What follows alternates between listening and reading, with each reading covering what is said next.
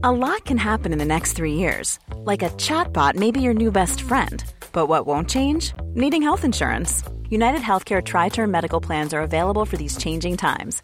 Underwritten by Golden Rule Insurance Company, they offer budget friendly, flexible coverage for people who are in between jobs or missed open enrollment. The plans last nearly three years in some states, with access to a nationwide network of doctors and hospitals. So, for whatever tomorrow brings, United Healthcare Tri Term Medical Plans may be for you. Learn more at uh1.com. Hiring for your small business? If you're not looking for professionals on LinkedIn, you're looking in the wrong place. That's like looking for your car keys in a fish tank.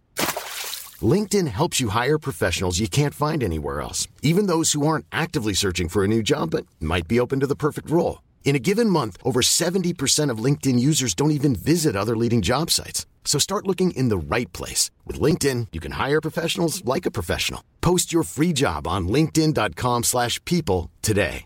Even when we're on a budget, we still deserve nice things.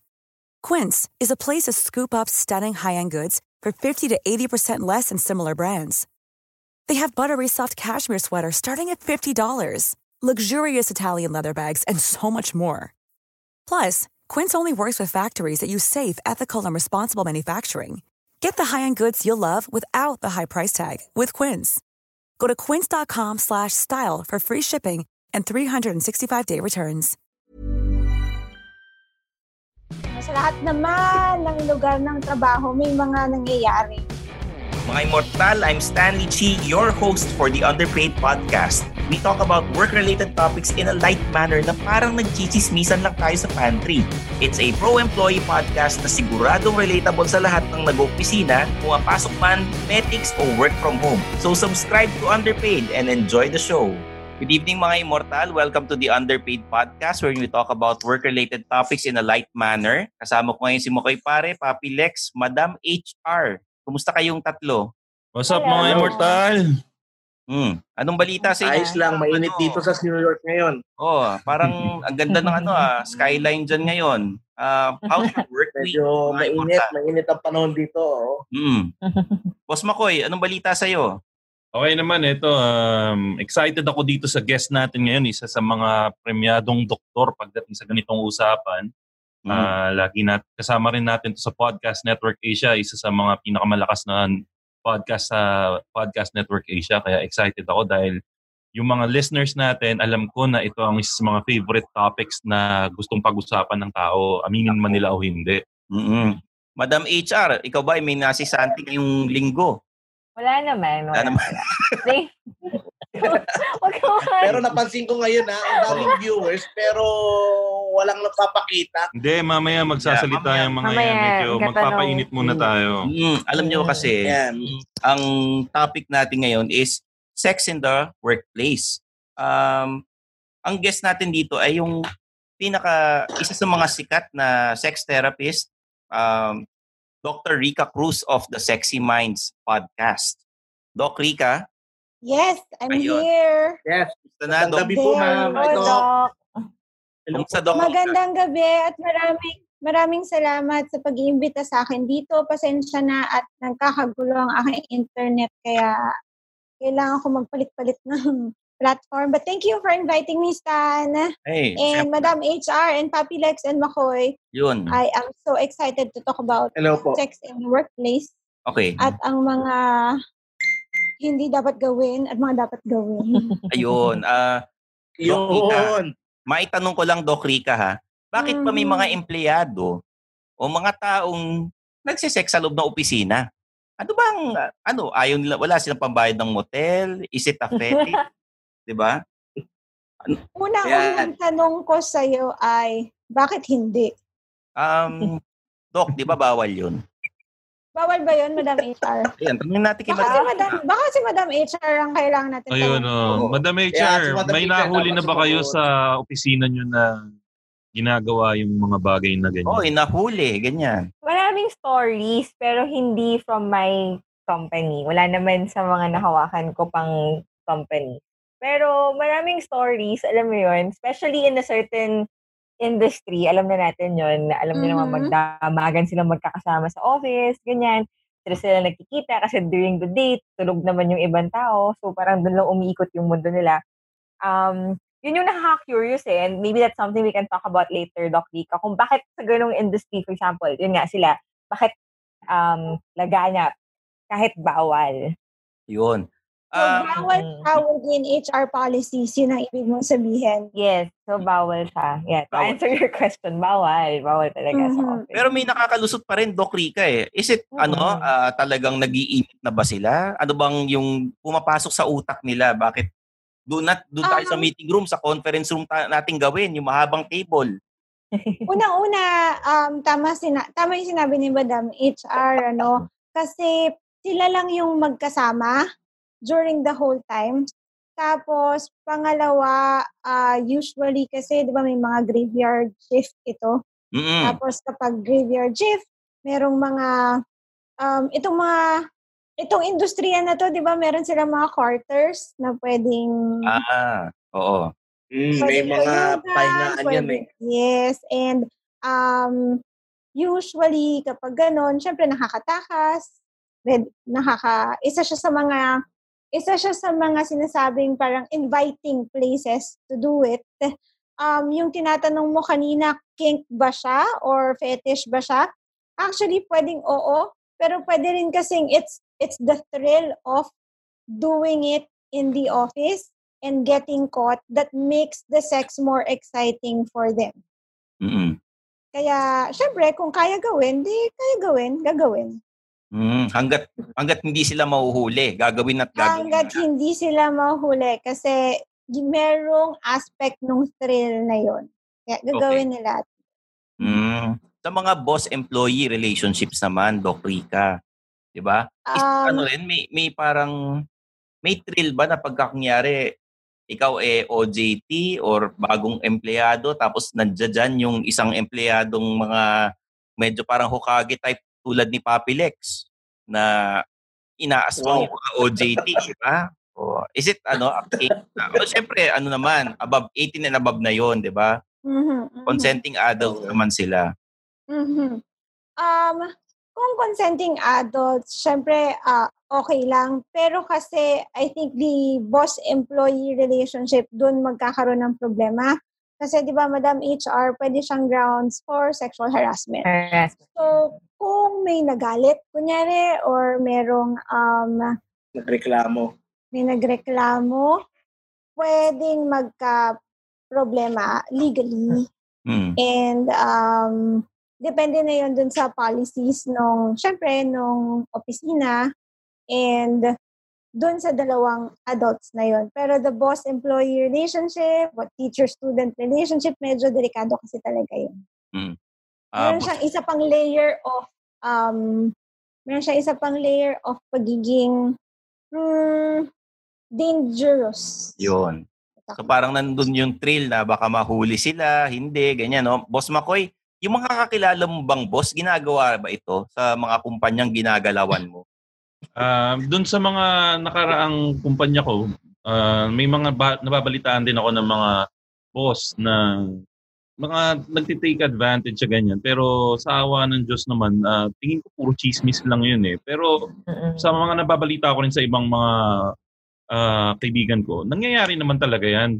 Nakikita naman din natin sa ano nasa pagtatago lang yun. Event, meron pa nga mga nagkakatuluyan din eh. So, Mm-mm. Ah, um, nag-umpisa sa ganun, tapos oh, magkakatuluyan. Mm. So siguro sa masasabi natin na like any other relationship, uh, nagsisimula talaga sa physical attraction and then um, it just uh, the relationship just goes and progresses into something more mature and um, nagpapro- na nagde-develop minsan sa love. Yun, yun yung mga nakikita ko.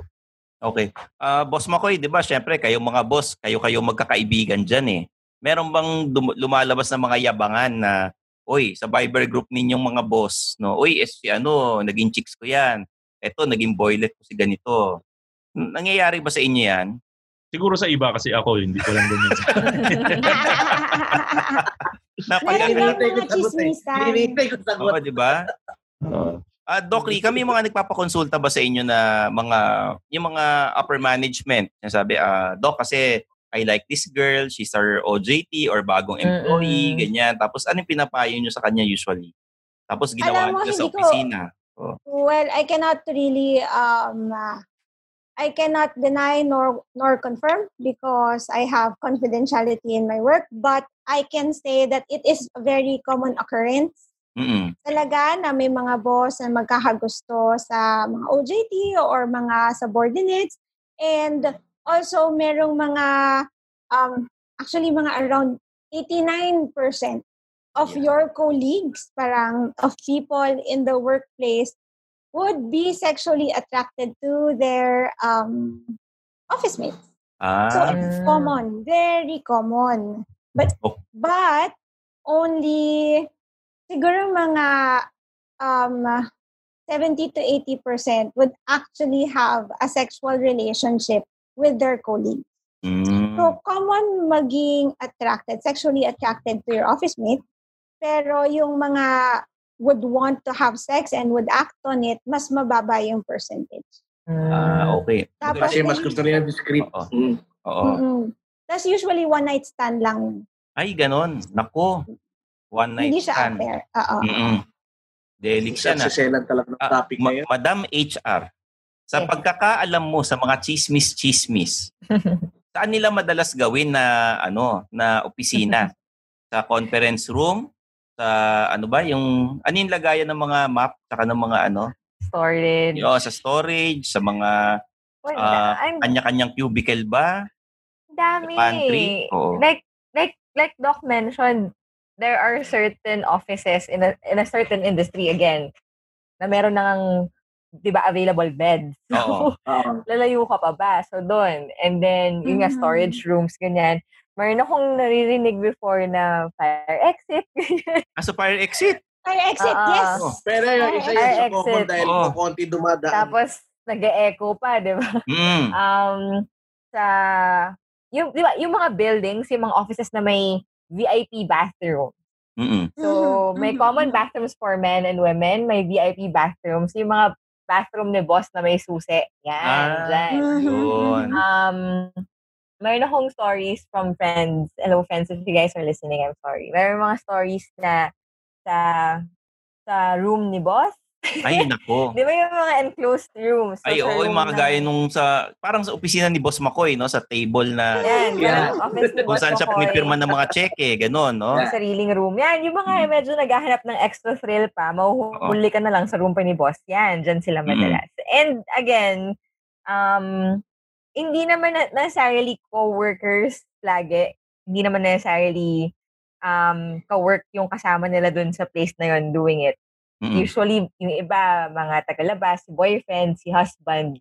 Ganun talaga yung, Mhm. yung, yung, yung gusto nila eh. So parang, um, they just happen to be, kwa, sinundo lang, tapos, they, they did it there na. Okay.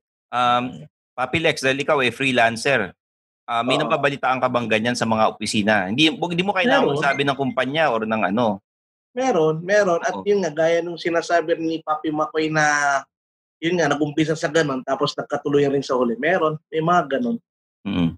Saka meron biglang ano, di ba, may asawa sa, sorry, may, may ibang kinakasama, may asawa, tapos Oo.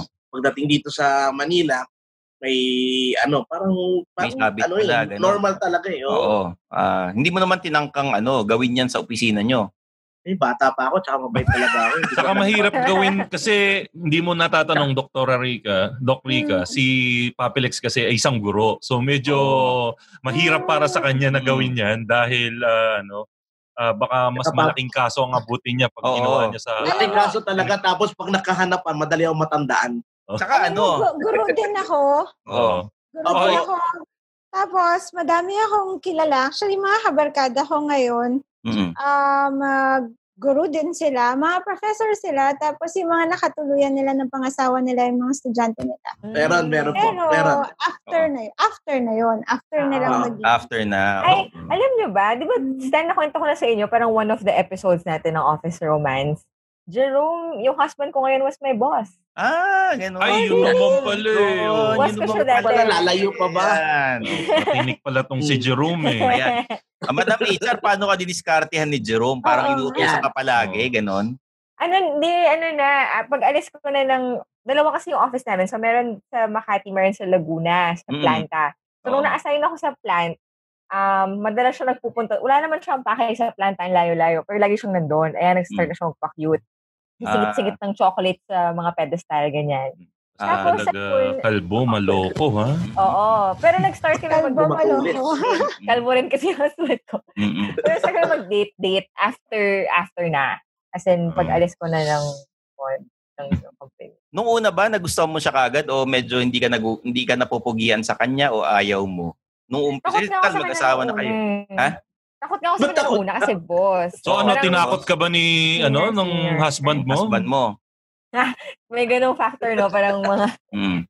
pag hindi mo ako dinate, sige, Hmm. bababaan ko yung evaluation. Oo. Wala naman, wala naman. O Pero, teka, ay, Ano? Parang iba na yun, takot. ha? Bukod sa takot, yung yung attraction ba? Meron ba physical attraction? Yung totoo lang ah. Nung una wala. Kasi Nung talaga wala. sa kanya, superior. Oo. Oo. Pero eventually, Mm. parang alam mo yun, you got to talk to the person more. Ah, Nagtatrabaho kayo and there, parang alam mo yun, parang tao rin naman pala itong mga to. We can be friends. Mm. Naging friend ko lahat ng mga tao dun sa office. Ayan, dyan na nag-start. mm, that's a Pero- euphemism for ano, saying na sinasabi ni Madam HR, si Jerome dinaan niya sa bait saka sa pagiging Mm. Galante. Di ba? Mm. Oo. o teka lang, Papi Stanley Chi. Mm. Isa kasi sa alam ko dito kay Doc Rica, madalas, ka, Mm. madalas ko kasi itong napapakinggan mag-guest sa Boys Night Out. Yun. Mm-mm. Every ano yan eh.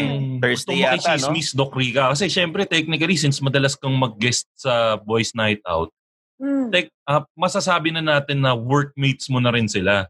Oo naman. Eh, alam ko kasi isa sa mga maluloko dyan si si Jojo. Si Sam? Kaibigan ko. Ah, si ay, Jo- si Jojo kasi Si kaibigan ko yan. Jojo. Maluloko yan. Nagpapa-shoutout pa nga ngayon si Jojo. Eh. Hi, Jojo. si Jojo. I eh. miss you. Mm. Baka si Jojo ba, Doc Rica, marami bang nakikwento sa yung mga misadventure si Jojo Love Advice, the Love Survivor sa yung mga Madami. pinagkakatuwa niya sa buhay. Mm. Bukod sa kung saan saan nahuhuli ni Doc Rica, ah, meron kasi tayong segment na ano, na yung small businesses na tulungan. Related natin. ba yan? Related walang, ba yan? walang relasyon sa topic natin. Ah. Pero kasi, Alam. um, kailangan natin ah, ipasok yung mga small business. Tutulungan natin sila ngayong GCQ. Ah, sige, ganito Oh. Stanley Chi. Yan. Oo. Gani- so ito nga, maghanging question tayo kay Dr. Rica para ano, ganahan naman yung mga nakikinig sa atin. So Doc Rica, Ah, kwentuhan mo kami dun sa mga kaibigan natin sa Boys Night Out. Kung sino sa kanila yung pinakamaloko sa tingin mo, kwentuhan mo kami. Tapos, mamaya ikwento mo sa amin. Tapos ikaw naman, Doc Rica, ah, sa workplace mo rin, kwentuhan mo rin kami ng mga konting misadventures mo dyan sa workplace mo. Ayan. Baka pwedeng kwentuhan mo kami. Yan, sasagutin mo pagkatapos ng Mm. segment Oh natin. Okay, God. Doc Rica? Mm. okay. okay. Tayo. Next. Oh, Tsaka sige, ano, sige. Saka sasabihin ni Doc Rica kung ano yung mga dapat na posisyon na gamitin mo pag makikipag-sex ka sa opisina. Anong posisyon, ano yung Stanley G? Bakit may yun. posisyon? Ano yun? Yun yung mga ano. ng. Kasi sex therapist si Doc Rica. So para at Ah. least, no, Siyempre, nagmamadali kayo, tatakot kayo mahuli. Kung ano yung mga magagandang posisyon na pwedeng Ah. gawin. Eh di ano, mamaya pag-usapan Mamaya, natin yan. pag-usapan natin. Pagkatapos- Ipasok So, isa, natin so yung Stanley mga- G, Oh, ipasok mo na yung mga kailangan mo ipasok Yan. para lumabas na yung mga produkto nila dito sa. Oo nga. Underpaid Podcast. ha. Tingnan natin kung matutuwa tayo dyan sa mga guests Ay, natin nako, ngayon. matutuwa kayo dito sa mga small businesses na tutulungan natin. Ito ng uh, first uh, small business natin from Spotify Codes PH. Yan si Jo. Hello, Jo. Hi, Yeah. good evening. Hello, Jo. Hi everyone. This is Joe from Spotify Codes PH. Good Yan. evening po. Can you Uy, tell us bibentahan more mo kami ng your- account? Oo. Ganun ba yun? Hindi naman po. Ay, sir. hindi naman. it's hindi different. It's different. Mm. naman. O sige, Um, actually, it started out with my friend. It's it's his idea. So he's listening right now. It's from Carlos Santiago. Um, so sorry, friend ba Spotify talaga? Yes po, a friend. Ah, friend lang friend ko siya since high school. So um, he is working for a print production company. Actually, he is one of my supplier dito sa corporate where I uh, where I'm working. So um, since most of the businesses are affected by, of course, by the pandemic, uh, medyo matumal yung mga projects for printing productions ngayon. So we have thought of coming up with an idea where it can be beneficial for both kung saan pwede kami makapagbigay ng additional projects kahit papano to the printing company. And at the same time, it can also help us kasi since our work is also affected by um, COVID-19, we're still on skeletal workforce or on project base. So of course, since uh, kailangan nating gumawa ng extra uh, paraan para to uh, to to pay for our bills, etc. yon. So Spotify codes is a recent, um, is a new feature in Spotify actually. So I'm sure we are all familiar with how most of the businesses are are transitioning into digital. So the idea, idea is um, similar to that. So if, if you're familiar with the restaurants na nag QR code na for their digital menu, so parang ganun lang siya. When we scan um, it through Spotify, so um, once we go through the search button sa Spotify and then click on the camera icon, then you scan for the Spotify code, it will redirect you to a specific song or specific playlist. So to make it more personal and make it more creative, what we do is we um, nag, gumagawa kami ng mga acrylic frames and then we customize photos um, or we make it the original cover photo of the song um, including the song uh, including the artist and then the title of the song as well. So yon so doon naka-embed yung Spotify code so I will be sharing it in the comment section Oh, um, yung Facebook sige. page namin and how it looks like para ma-visualize din ng mga listeners of Underpaid Podcast right now. So Okay. yun, we make um, customized acrylic, acrylic album art as Spotify codes uh, that can redirect you to a, a certain song or playlist. Tapos mag-share ka ng ano, magandang playlist pagka magsisex sa opisina para may connect sa episode natin ngayon. Ano, Ano gawa tayo ng ano, Playlist. gawa tayo ng playlist, 'di ba? Oo. Oo. Gawa tayo ng playlist na sex in the office. Mga ganun. Oo nga. Yan. Magkano yan, Miss Jo? Tsaka paano kami mag-order? Um, the smallest, uh, we have different sizes kasi, so our rate varies. But um, our smallest, yung 3 inches by 2 inches namin, which can be para siyang keychain, it's 220 pesos. And then the biggest um, is 10 by 11 inches, it's 550 pesos. So it's very, very affordable and um, very creative and unique um, for, as, uh, as a gift to your loved ones or to your family Okay. and friends. So, Hi everyone, we are Spotify Codes PH and we are here to share music in a fun and personal way.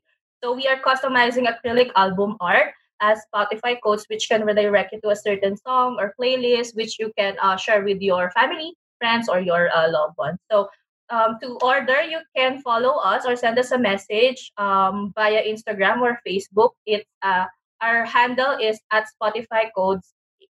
okay. Thank you, Salamat, Jo. Thank you so much. Thanks everyone and thanks to Underpaid Podcast for supporting Thank you. businesses. Thank you. Thank you. natin. Sige. Thank you. Okay, our next business owner is Rosa Concepcion. Di naman magpapangalan ng Rosa yan kung pangit ang produkto niyan. Oh, Oo. di ba? Oh. Rosa Concepcion of Happy Wolf. Hello. Rosa, Hi. can you tell us about your uh, business? Tsaka paano nagsimula ito? Okay, hi. Well, first of all, thank you so much for inviting me here. It's actually my first time to listen to this podcast. It's pretty interesting. And yeah, the topic is so relevant. So thank you. I enjoyed listening to you guys. So we're Happy Wolf, and we're in the business of getting people from hungry to happy. Our best sellers are chocolate chip cookies, dark fudge cookies, and we also make our own bacon. We have maple whiskey and uh, peppercorn garlic for our flavors for now. Uh, you may be wondering why Happy Wolf. Well, our son, so it's me and my husband who cook, and our son is named Wolf. And basically, we just sell whatever makes him happy. So he's head of our quality assurance. He's only Uy, three. Okay yan. He's only three, but he's a very tough critic. Ano Uh, yung so flavor it's ng thick bacon? Smoked or honey cured or what? They're all smoked and they're dry cured. Uh, and then we impart it with flavors such as so we have maple whiskey and we have peppercorn, oh. garlic. And right now we're working on a new flavor, spiced honey. Uy, okay yan. Interested Okay. ako dyan. Sige, How about next. dun sa cookies mo?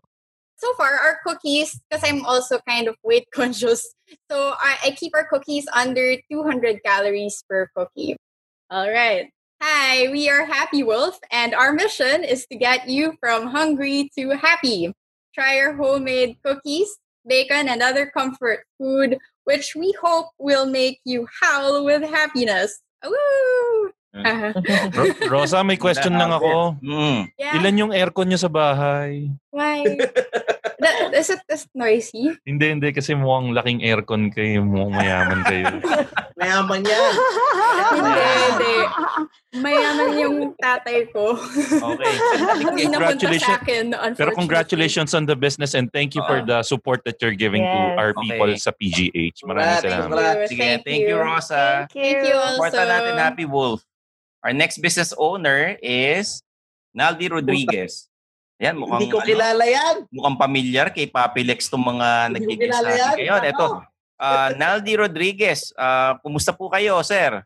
Magandang gabi po sa inyong lahat dyan. Okay, Okay, on, okay. Naldi, ano yung reklamo mo? Sinong umaway sa'yo?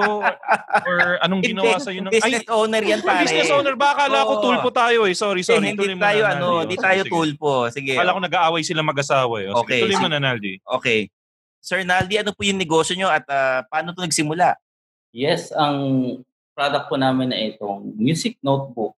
Alam alam po ni Papi Lex ang history namin. Ito po kaya nag, kami nag-umpisa nito dahil during our college days po wala kaming magamit na matino talagang music notebook and uh, so we decided to make our own. Sa ibang bansa pa kami nakakabili ng ng magandang good quality talaga na Okay. music notebook. Ayos So, yan. Okay. Gumawa kami and then ayun, yung ibang mga kasama namin sa industry po sa mga sikat na artist, yung iba, meron na po silang mga copy nito. Okay. Magkano po ang isang music notebook at paano po sila mag-order sa inyo?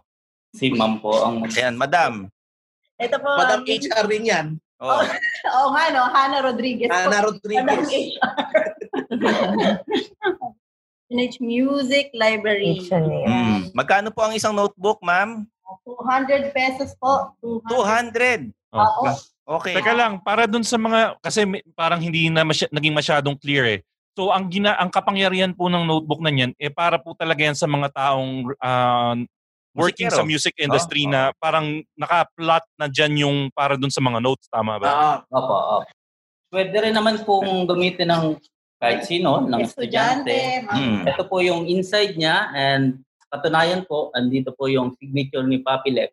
Ayan. Ayun, so, may ano na pa yan? May sulat na ba pag binili nila yan? O wala? Puro linya Wala lang. po, blanco po yan, Ah, blanco. hindi. Blanco. Ah, okay, okay. Sige. Pero sige. yun nga, ang maganda dyan, katulad nga nung tinuro sa atin ng dati nating guest Stanley Chi na si ano, ni si pangalan nun, si Sino? si Royal Trorange, si Si RJ. Oh, si RJ Ledesma, RJ, sinabi RJ. nila na ano, um, kailangan kung ano yung wala, yun ang mag-i-innovate ka. So. Oo. katulad nga ng sabi ni Naldi, wala si, bumibili pa sila sa states dati. So ngayon, Dati. sila na yung nagdala ngayon. Oo, So, they created a demand for it. Ah, sana po i-like niyo muna ang aming FB page, H&H Music Library. At ilalagay din po namin sa comment section yung aming page. Ah, kung naghahanap kayo ng quality music notebook, nandito na po yon sa Pinas, gawang Pinoy. Ah, eight designs po yan.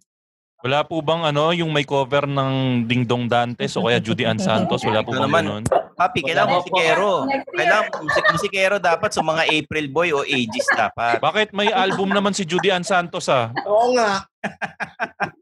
Sige po. Okay. Saan nila mabibili ulit, madam? Oo. Saan daw mabibili? Po, ayun po. So, uh, sorry. Ah, eight designs po. Tapos, um, 200 pesos po ang isa. Ang size po niya ay 6 by 8 inches. Hardbound po siya, kaya Pwedeng maganda iampas po sa po. kaaway. No? Maganda yung papel niyan, maganda. Ano po ulit yung size? 6 by 8? 6 6 by 8 by 8 inches. inches. Ayun, may connect natin yan mamaya doon sa topic natin about sex, Oo. Stanley Chi. May kilala ako, 6 by 8 din. 6 by 6 8 by yung ano. 6 by By- 8 kasi yung ano, yung lapad ng lamesa kung By- saan tayo. Oo. By 8 millimeters ba ito? Sorry. Oh. Available po 6 by 8 feet, mga Oh, ganon. ito po. 6 by 8. Ayan. Okay, okay. Sige, maraming salamat, Naldi and Hannah. Thank you. Um, Available po siya sa Music Gear Manila near LRT Taft Avenue sa The Grand Towers, 70 Pio Campo, Malate, Manila. Tapos sa Brown Academy of Music, Northgate Center, Cebu City. Pero naka-ECQ po sila ngayon. Ah, High Strings Music School sa Lucena City. At sa mga hindi po makapunta sa stores, malapit na po siyang lumabas sa Lazada. Ayun. Ayun, So, yung mga maglalakas loob na lumabas ng bahay ngayon. Yes. Yun, may notebook ka nga. Pwede ka rin magkaroon ng... Okay. Okay, maraming salamat sa Maraming inyo, salamat, and Juan. Salamat, Salamat, and Hannah. Okay, Salamat. our last business owner for tonight is um Mr. Ewin of Kabute, Manila. Kumusta po kayo, Ma'am Ewin? Ah, siya po si Ewin. Okay. Kamusta po kayo, Sir Ewin? Sir, kumusta po kayo? Ah, Sir. paano nagsimula itong Kabute, Manila at ah, So, uh, first of all po, gusto po namin magpasalamat for inviting us to introduce our product. So, we are just new in online business and we are happy na na-introduce kami in your podcast. So, Kabute Manila po, uh, it is consist of four people. So, ako po, Merce Bernardo, si Erin Bernardo, si Jesus Geronimo, and yung isa po si Ryan Pechardo. So, Kabute Manila, meron po kasi kaming um, farm ng mushroom. So, we started selling fresh oyster mushroom. Tapos, aside from the fresh one, syempre, uh, we are thinking of other products that we can use the mushroom. So, before, nag-try kaming mag-mushroom tocino, tapos mushroom patty, and then now, uh, we have the chicharon mushroom or crispy mushroom for Kabuti. Ano, tama no, mushroom chicharon siya, no? Oo. Yes, opo.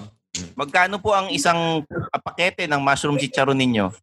Ah, yes, we have uh, two sizes. Ito po yung one yung 100 grams, so 80 pesos for one pack. And then we also have 150 grams, that's 120 pesos. Uh, we would like to invite everyone. So kung sino yung gusto dyan ng healthy local snack. So we are your local source of guilt-free snack, si Kabute Manila. So um, you can find us sa Facebook. So you just need to search Kabute Manila and we also have an Instagram page. So for those who wants to order, uh, you can visit our sites and then send us a message so that we can entertain you, especially doon sa mga nag-resell. Kasi mostly po nung nag, uh, nag-inquire sa amin, gustong mag-resellers. Okay, Pag, maraming nag, salamat. pag nagpipitas po ba kayo ng kabute, nagtatabi-tabi po ba kayo para hindi magalit yung mga kamag-anak ni Papi Lex? Siya po yung taga-putas ng Ah, okay. sige, maraming salamat. The Bernardos, no? Good luck sa Kabute, Manila. Salamat po sa you. nyo. Okay. Balikan natin yung tanong ni Yan, Makoy Pare.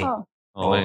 Yun. So, Nahangin ilaglag muna natin yung mga kaibigan natin sa Boys Night Out. Kasi Hindi po ako nun lalaglag. hindi, hindi, ah, hindi, hindi, hindi pala ilalaglag. Makipagkwentuhan tayo na pagkwentuhan natin sila habang wala pa sila dito. Hindi, pero Doc Rica, ah, kamusta naman yung mga naikikwento o mga naisasanggunin nila sa inyo? Ah, nagkakaroon ba ng sex in the workplace sa Magic 89.9 or ano ba? May nababalitaan ba kayo? Saan ba? Sa Alam mo, control board madaming nangyayari? chismis. Hmm. Madaming chismis, pero lahat yon ay chismis. Hindi ko pwedeng masabi kung totoo o hindi. Pero la, katulad naman ng mga napag-usapan natin, no, sa lahat naman ng lugar ng trabaho, may mga nangyayari. At ah, kung ano man yung mga nangyayari yun, di ba may mga nagkakatuloy mga, may mga nagiging mag-boyfriend, girlfriend. So, malamang meron. mm Pero hindi ko i-confirm kung sino at hindi ko rin i tas ilalaglag kung Oo. ano ang mga nangyayari. Bawal yun, bawal Oh, yun. tama Okay, yun. okay. So, isang napatunayan natin na isang mabuting kaibigan si Dr. Rica Cruz. Yun. Of course. Hiring for your small business? If you're not looking for professionals on LinkedIn, you're looking in the wrong place. That's like looking for your car keys in a fish tank. LinkedIn helps you hire professionals you can't find anywhere else, even those who aren't actively searching for a new job but might be open to the perfect role. In a given month, over 70% of LinkedIn users don't even visit other leading job sites. So start looking in the right place. With LinkedIn, you can hire professionals like a professional. Post your free job on linkedin.com slash people today. Planning for your next trip? Elevate your travel style with Quince. Quince has all the jet setting essentials you'll want for your next getaway, like European linen, premium luggage options, buttery soft Italian leather bags, and so much more. And is all priced at 50 to 80% less than similar brands. Plus, Quince only works with factories that use safe and ethical manufacturing practices.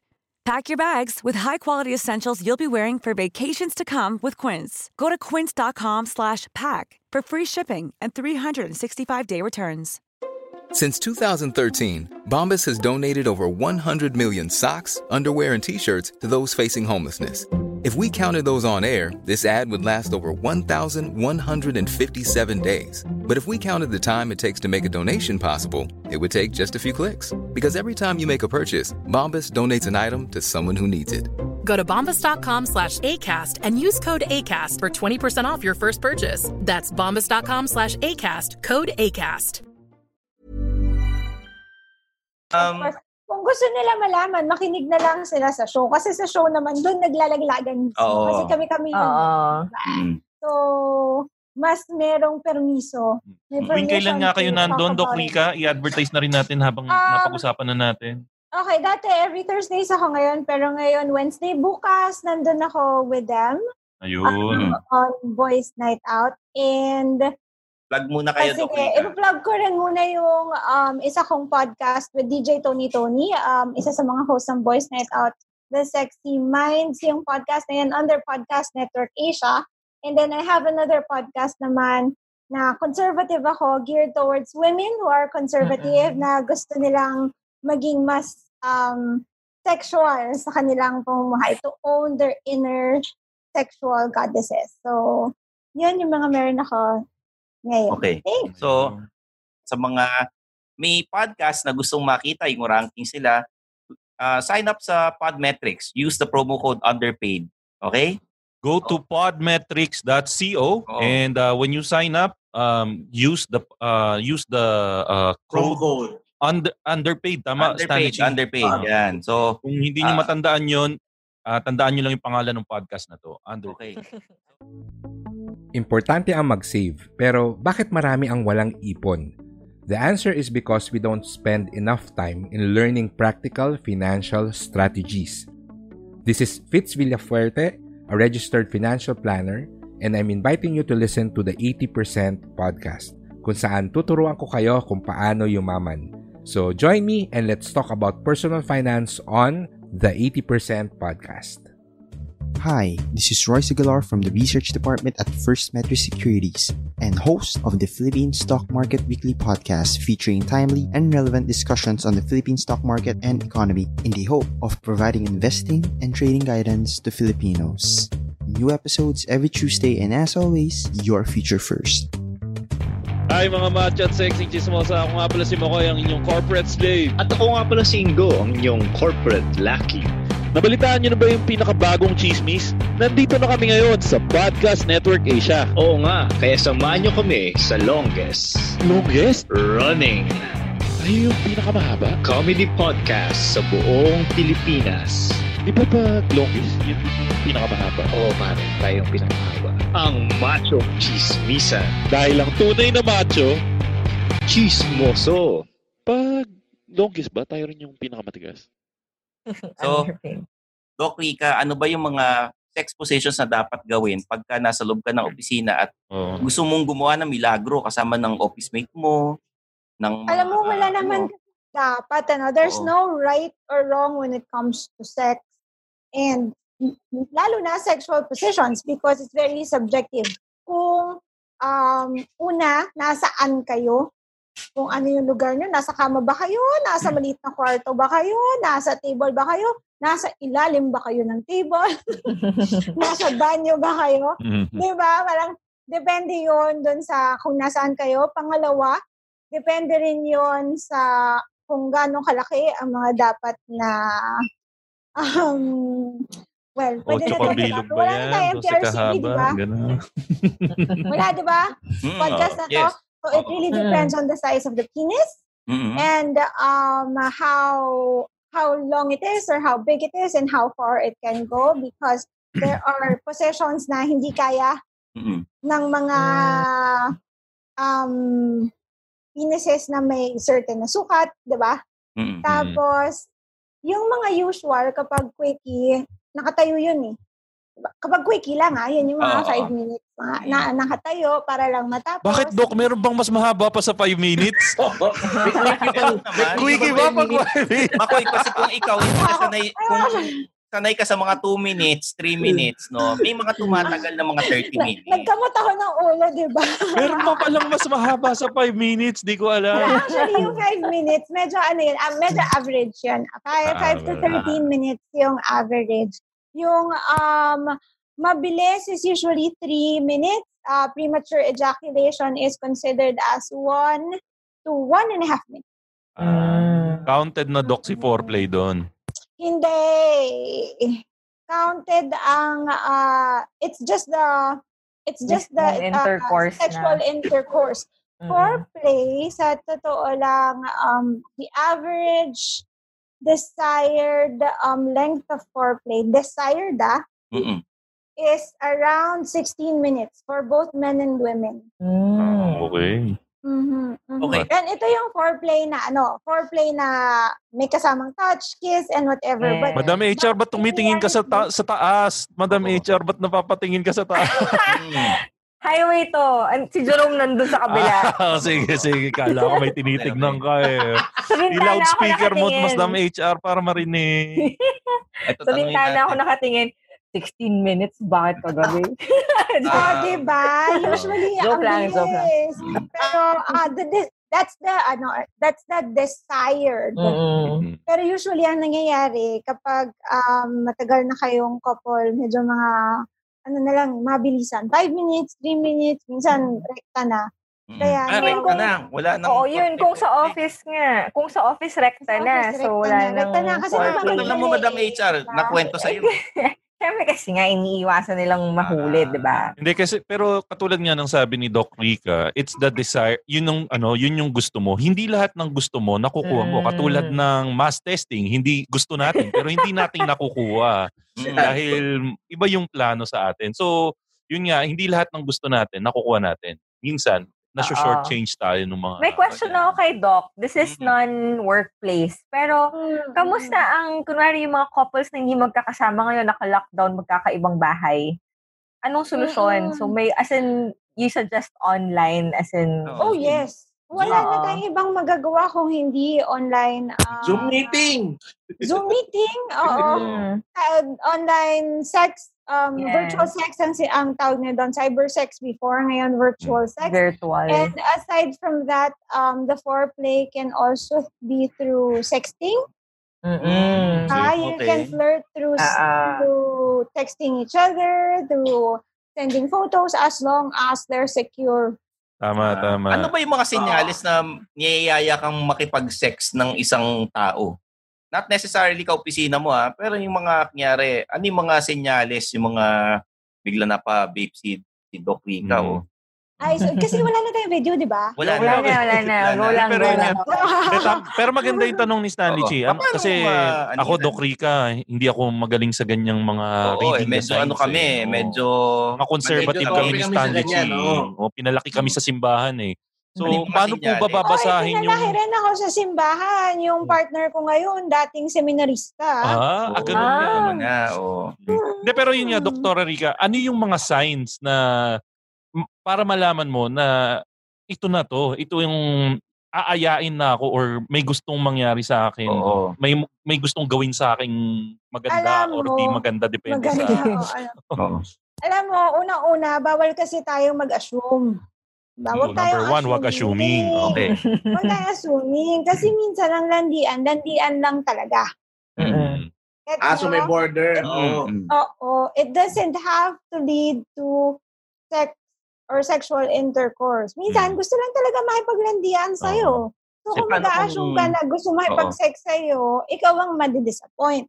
Now, as adults, as adults, I think, um, and I believe that if you want to have sex with someone, you should be um, straight to the point. And when you say straight to the point, kailangan merong consent eh. Consent at kailangan na pag-uusapan yun. Na parang, Tama, okay, gagawin ba natin to? Mm, At kung tama. gagawin Mm. natin to, ano ang boundaries natin? Tama. Parang, if we're going to have sex, kunyari in the workplace, tapos pareho kayong may asawa, o kailangan pag-usapan niyo rin yun. Yes. Mm. Di ba? O kung pareho kayong single, kailangan Mm-mm. pag-usapan niyo rin Alamin yung yun. mga kung isa consequences, lang- no? Mhm. Mm-mm. O, o kung isa lang yung may, may girlfriend o boyfriend, kailangan pag-usapan din yun. O kaya, babalik tayo sa workplace, um, kung boss, Mm. yung isa. So, I mean, as consenting adults, I I I truly um parang advocate for clear cut communication when it comes to um, sex and sexual intercourse. Hindi pwedeng um, dahil lang nakikipaglandian sa'yo, feeling mo, ito na yun. Eh, Kailangan paano? So, kailangan magsabi. oo. So, dito papasok yung unang ma-inlove talo. Di ba? Well, hindi naman Stanley Chi ibig Diba, no? sabihin Diba, hindi pag nag-sex kayo, may love na kagad, di ba, Unang Doc? ma-inlove talo. Unang umamin talo, di ba? Isa rin yon sa mga kailangan pag-usapan bago may mangyari. Actually, um, uh, according to science, no, when you say I love you before sex, before having sex with each other, the Mm. relationship flourishes better. Talaga? But if you say I love you after having sex with each other, then it becomes a bit um flimsy. Kasi doon papasok yung sinabi mo na unang ma love talo. Mm. Eh, papasok Mm. yung sinabi yung I love you, kaya sinabi, ang galing mo. Eh kung magaling ka naman talaga, ganon. oh, Oh, eh, thank Oh. you. Ang galing mo, I love you. Galing mo. Ito, di ba? Oh, Ang galing mo, I love you. I love you. Yari, yari tayo doon. so, ibig sabihin, minahal ka lang niya dahil magaling ka. Oh. Oo, pwede rin, Stanley Chi, ang galing mo, magkano? Di ba? Pwede, pwede rin yun. Ang galing mo, ang galing mo magkano hayop ka, makoy. Parang sanay na sanay ka, makoy ah. Hindi, hindi. Yun kasi yung mga nakikwento ni Papi Lexter pag kumakain Uy, kami sa labas naman! minsan. Eh. Pero ito, ah, tuwing, Madam HR, ito, tuwing kailan ginagawa ito? After office hours? Pag break time? Pag madaling araw? Tuwing night shift? Yung madalas na nahuhuli mo sa mga different companies, not necessarily BDO. Yung mga BPO, ah, sorry ah. Not necessarily BPO. May mga ibang small offices, di ba? Nangyayari to. May hula ako, Stanley Chi. Ano? Madalas nangyayari yan pag nalilibugan na sila. Pero sa, Wala ma. Pero may may pinipiling oras ba 'yan o basta fight na? Sabi ni Doc Rica, kailangan direct to the point. Tapos ano yung mga Oo. usual na sinasabi Doc Rica? Ano, tara fight na, ganun kagad. Hindi naman, 'di ba? Fight na. Tara. Feeling ko, feeling ko kung planado, Oo. mamili talaga sila ng oras na walang tao sa office. Yung Mm. tipong bag, as in, pasok tayo ng mga 6 a.m., ganyan. Or, or late late night pag wala ng tao after shift. Pero if yung sabi nga ni ni ano ni ni Boss Makoy, when they get the chance, alam mo yung maiwan kayo, nag nag company trip ko naman nagpaiwan kayong dalawa, nagkataon na kayo lang dalawa nandun, so nagkainitan. They, they usually take the chance, di ba? May mga ganun. Hindi, kahit Actually, kahit may planado. tao nga rin, di ba? Depende rin Well, yan, Stanley Chi, depende. siguro sa... Yun, oo. Doc Rica, tatanong ko, depende, siguro you would agree with me on this, na depende rin yan sa klase ng relasyon nyo nung partner mo. If Mm. you're Of course. the uh, if you're the kind of people na adventurous, uh, kayo siguro yung mga klase ng tao na game na mag Mm. uh, engage sa sex sa office place. Pero syempre, merong mga tao na uh, malilibog pero hindi sila adventurous. They would do it somewhere else uh, in the privacy of their Yes. own home or in the privacy of a motel room or anywhere uh, anywhere else Oo, is aside oo. from a public place kasi. I think uh, I think uh, people that do it on a public domain or a public place yun yung mga adventurous type of uh, Yun nga, people. baka may fetish sila on, alam mo yung fetish rush of, or, or yung rush. Ano yung fetish? Hindi ko naintindihan yan.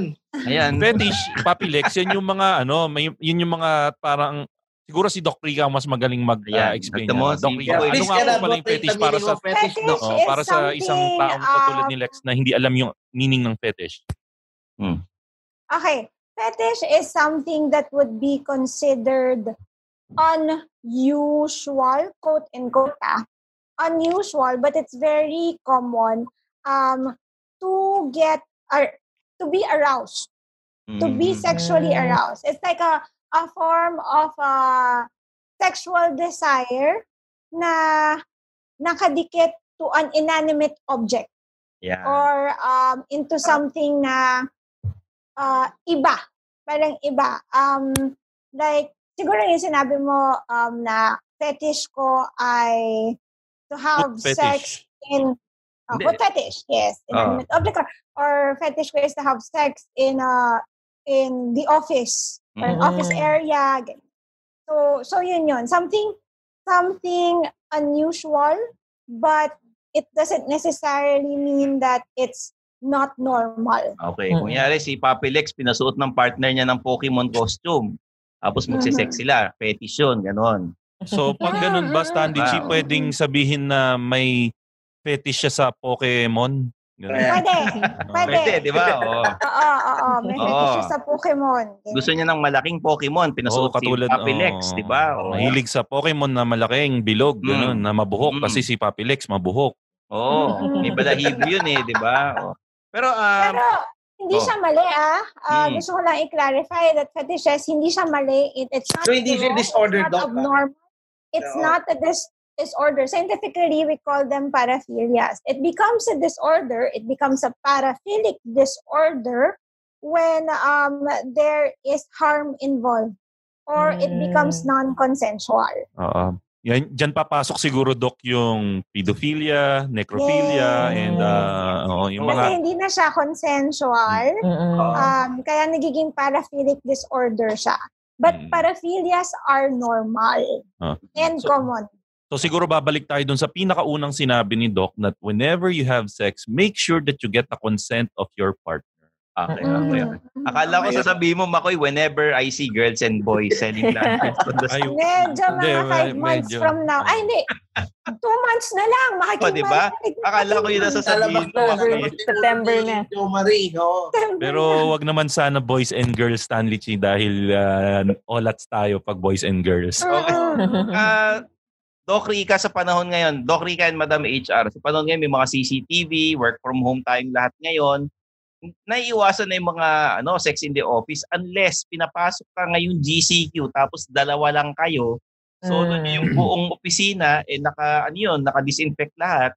O, paano malalaman kung nag-sex ang Kung may nangyari. Oo, kung may nangyaring milagro sa opisina. May, may crime scene. yung mga ano. Hmm, kasi hindi nagagana yung ano eh, hindi nagagana yung amoy Sonrox kasi sasabihin dinisinfect lang yung area mo.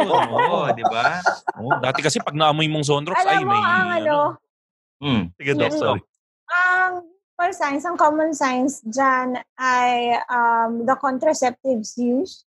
Ah, okay. Usually wrapper, yung Mhm. mga tinatapon. Um, At dahil dyan magpa-plug ako ng VCF contraceptives, it's a spermicidal film at Durex kung condoms. Ayun. Um, makikita mo yun ah, sa trash can unless magaling sila at ibubulsa nila yun, nagtapon nila somewhere else. Ayun. So, Yun ang usual tip yan, sign. ah. Oo.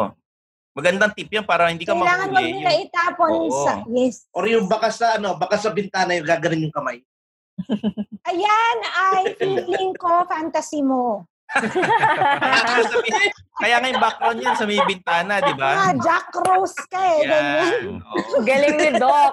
Alam nyo ba Doc si Papi Lex eh nakasuhan ng ano ng ng sexual harassment one time sa office niya dahil sinabihan niya yung babae na mabango yung buhok nung babae. Nagalit tuloy yung babae, Doc. Eh kasi napakalapit mo siguro para Oo. maamoy mo yung buhok niya. Sinabi niya lang naman, G, your hair smells terrific. Sinampal siya bigla. Endorser ka ba nun? Dok, pareho kasi silang nakatayo. So, Ah. syempre, ano nakatayo? pareho silang nakatayo. Nakatayo. Hanggang dito lang si Pareho nakatayo, tapos sinabi niya, ang bango ng buhok mo, eh nakaharap sa ibang buhok. Parang, parang, parang ang sakto doon, si Makoy, pag tumayo siya, tumayo ako, buhok ni Makoy na amoy ko doon. Nagalit din ako kay Papi Lex dahil sinabihan niya rin ako ng ganun dati. Kala ko anong buhok yung naamoy. Akala ko, Papi Lex, sasabihin mo kay Makoy, bakit yung buhok mo amoy pulbos? Yun. Pinapowder. Pero ikaw, Doc Rica, tatanungin po kita ulit ng ano, sa experience mo po kasi kayo, ito yung parang laging na pag-uusapan sa field na ginagalawan nyo ngayon. Ano yung worst na kind ng ah, fetish na na-encounter nyo or para sa iyo, sa opinion mo, ano yung worst kind na fetish na narinig mo? Alam mo, sa tuwing ini-interview ako, nag-guest ako, palagi, palagi nilang tinatanong yan, parang what's Ah, the okay. weirdest, what's the worst, um, ano yung pinaka malala, pinaka nagulat ka. Tapos ang sagot ko actually, wala na. Okay. Ah, kasi Wala nga, na. Kasi parang Wala. nakita mo ng At lahat tas halos. kasama yun sa, kasama kasi yun sa training ko eh. Okay. Na kailangan matanggap mo lahat. And for me, as a sex therapist and a sex educator, you cannot judge sexual behaviors at all. Tama.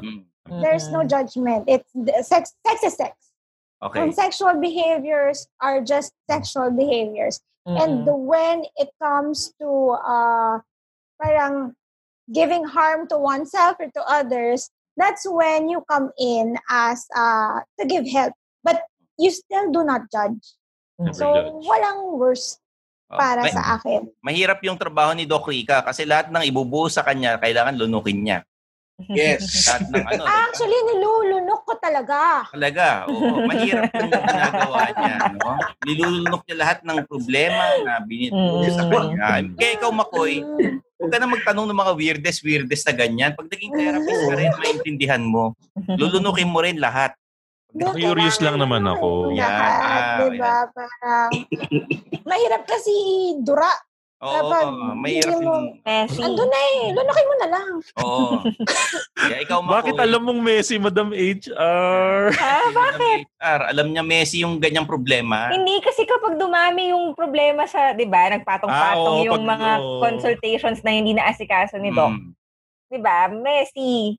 Mm. Ano ba? Oh, you, you'll you'll you'll be in a sticky situation. Yes. At saka ano eh, mahirap yung ganyang problema, medyo ano, madumi, ganyan. Madumi. So, Oo. HR, anong papayo mo sa mga immortal na nagtatangkang ah, gumawa ng milagro sa opisina? Ito dahil magpapaalam na tayo. Oo. Oo. Kung, well, kung nagtatangkaman kayo, galingan nyo magtago. Kasi sa totoo lang, it could affect your career. Let's be honest. Mm. Again, walang judgment. I agree with Doc. It's, it's human nature for us to do it, to have sex. Pero, do it in the in proper places. Ngayon, kung hindi talaga mapigilan, kailangan kailangan nyo nang gawin sa office. And and you have to do it with, with office mates too. Just be very, very careful. Again, there are consequences. So, kulimbawa, lalo na kung, kung bossing, may mga favors na na-involved, ganyan, um, medyo magulo na yan. It could affect your, your, di ba, your, your hard work career. So, parang, sisayangin mo ba yun with, for just, anong average? Mga 15, 16 minutes of fun? Wag na Mm, lang. minsan diba? pa nga, Pag-isipan pagka nyo. office, 5, 5, 3 Five minutes lang. O, di ba? Sabi nga ni Makoy, nyo ba 2 yun? minutes eh. Oo, eh, kaya si Makoy, sanay sa 2 minutes yan. Tapos usually, kung may dadagdag ko lang ha, usually ang sasatisfy lang doon yung lalaki. Mm. Ah, kasi Yung mabilis. lalaki, Okay. kasi mabilisan. Yung babae, Ayun pala, parang- sorry. Doc, last question. So, anong mapapayo mo? Let's say, either men or women na, kunwari, hiningan ng sexual favor sa office, paano tatanggi, paano makakaiwas if they don't like naman, yung mga ayaw naman.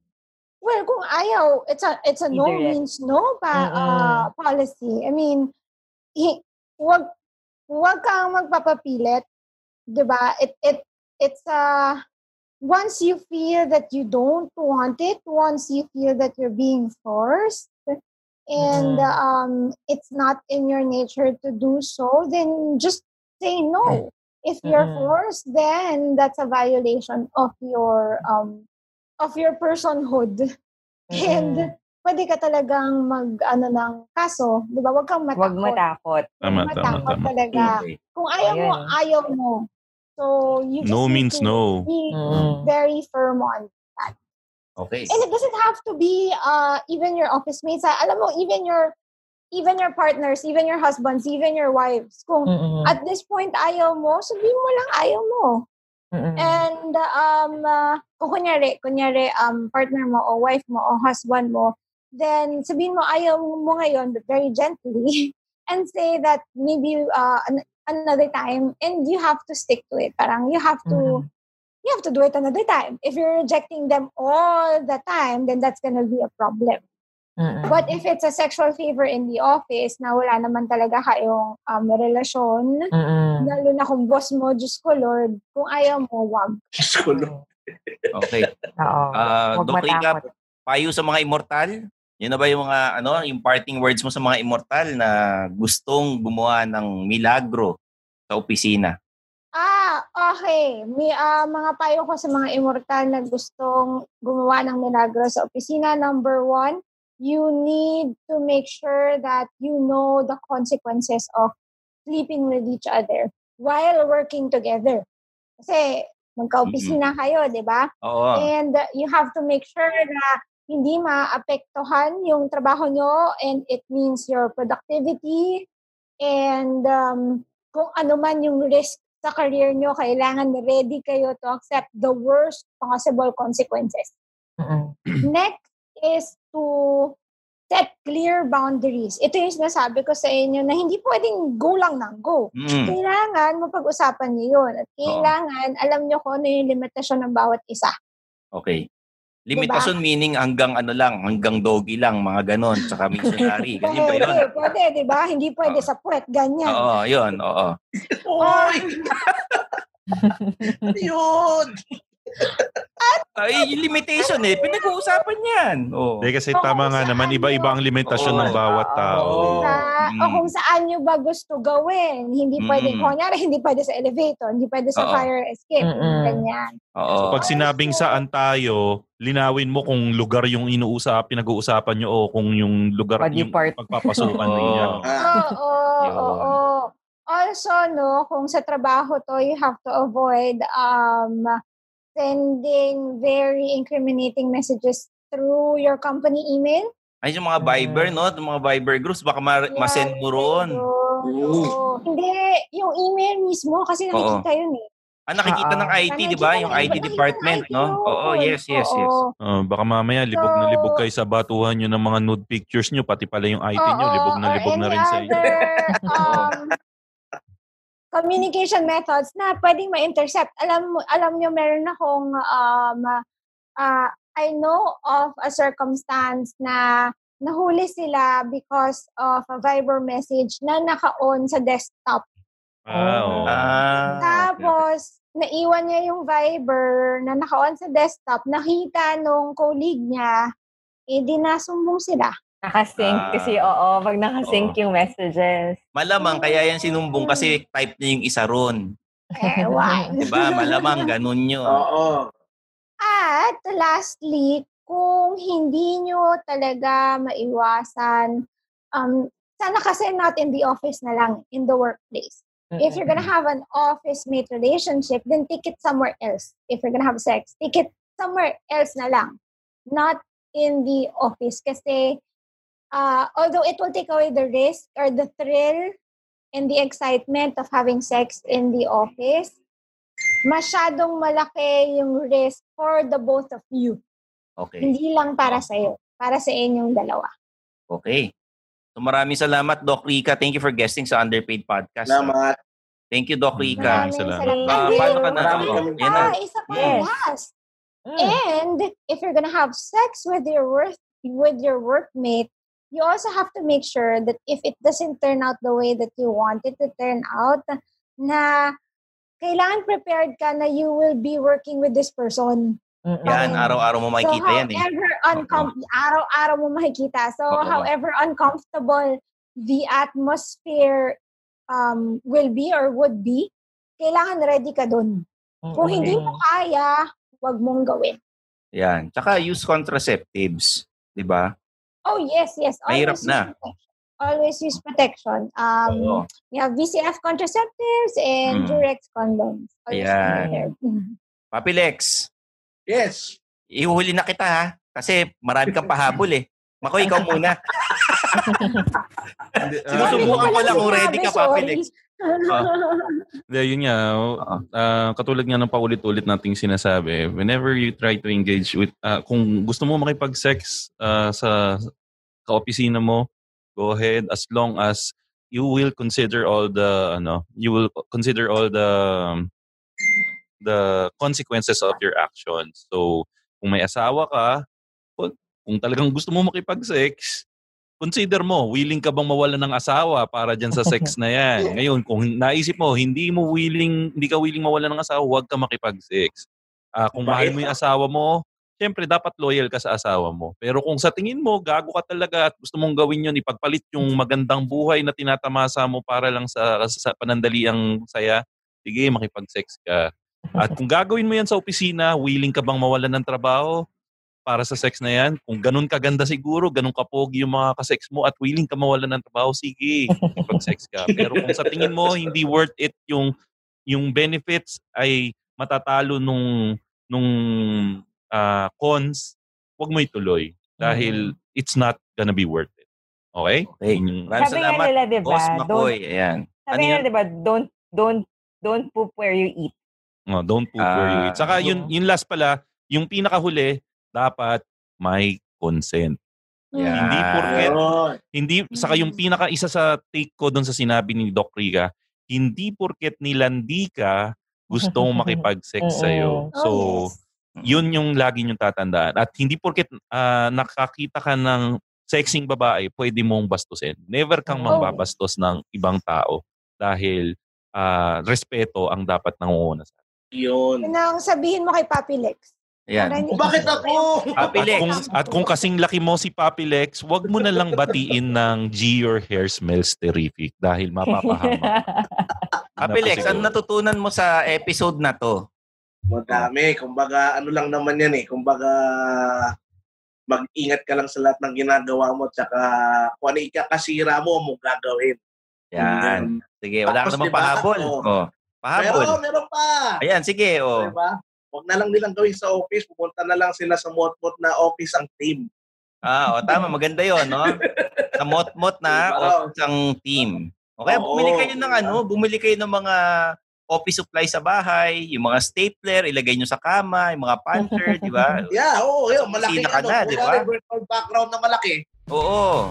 Lalo ngayon, Zoom meeting na lang ang nauuso ngayon. Mga Immortal, maraming salamat at sana marami kayo natutunan sa episode namin ngayong gabi. I'm Stanley Chi. And this is Makoy Pari, your showbiz bro. Madam HR. And your, and your Papi Lex. And? And this is Dr. Rico Cruz. And this is the Underpaid Podcast. Thanks for watching.